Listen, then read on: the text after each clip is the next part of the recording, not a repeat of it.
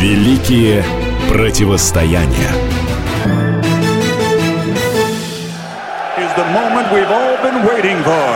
For the thousands in attendance. 28 июня 1997 года развлекательный комплекс в Лас-Вегасе ломился от зрителей. В центре зала был установлен ринг.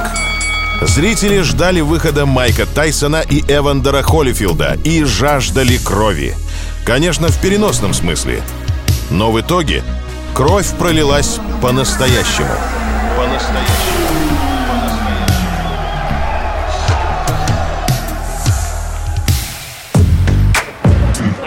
Майк Тайсон родился в Бруклине. Этот район Нью-Йорка пользуется дурной славой. У мальчугана был довольно мягкий характер. Сверстники его постоянно задирали. Однако в 10 лет он развернул ситуацию на 180 градусов. Когда главный забияка вырвал у него любимого голубя и открутил птице голову, Майк набросился на обидчика и задал хорошую трепку. С того момента он стал пользоваться авторитетом у местных бандитов. Майк научился воровать и грабить магазины и уже в 13 лет попал в спецшколу. Именно там Майк Тайсон решил стать боксером.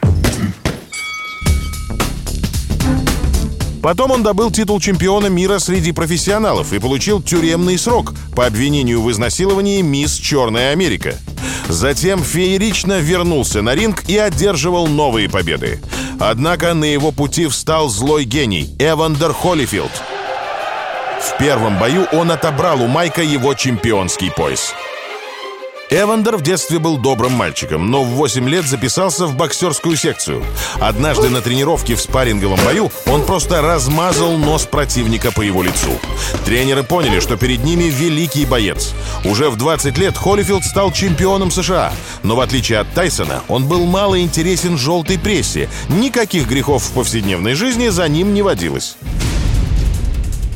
И вот два антипода снова во второй раз встретились на ринге в Лас-Вегасе. И Тайсон снова считался фаворитом.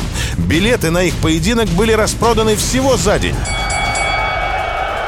Первые два раунда проходили в равной борьбе. Но Холлифилд бодался головой, рассек Тайсону бровь и постоянно бил его по затылку. Майк пытался апеллировать к рефери, но арбитр не обращал на него никакого внимания. Терпение Тайсона лопнуло.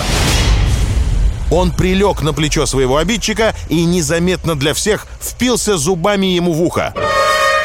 Холлифилд подпрыгнул словно ужаленный и стал размахивать руками. Из пораненного уха сочилась кровь.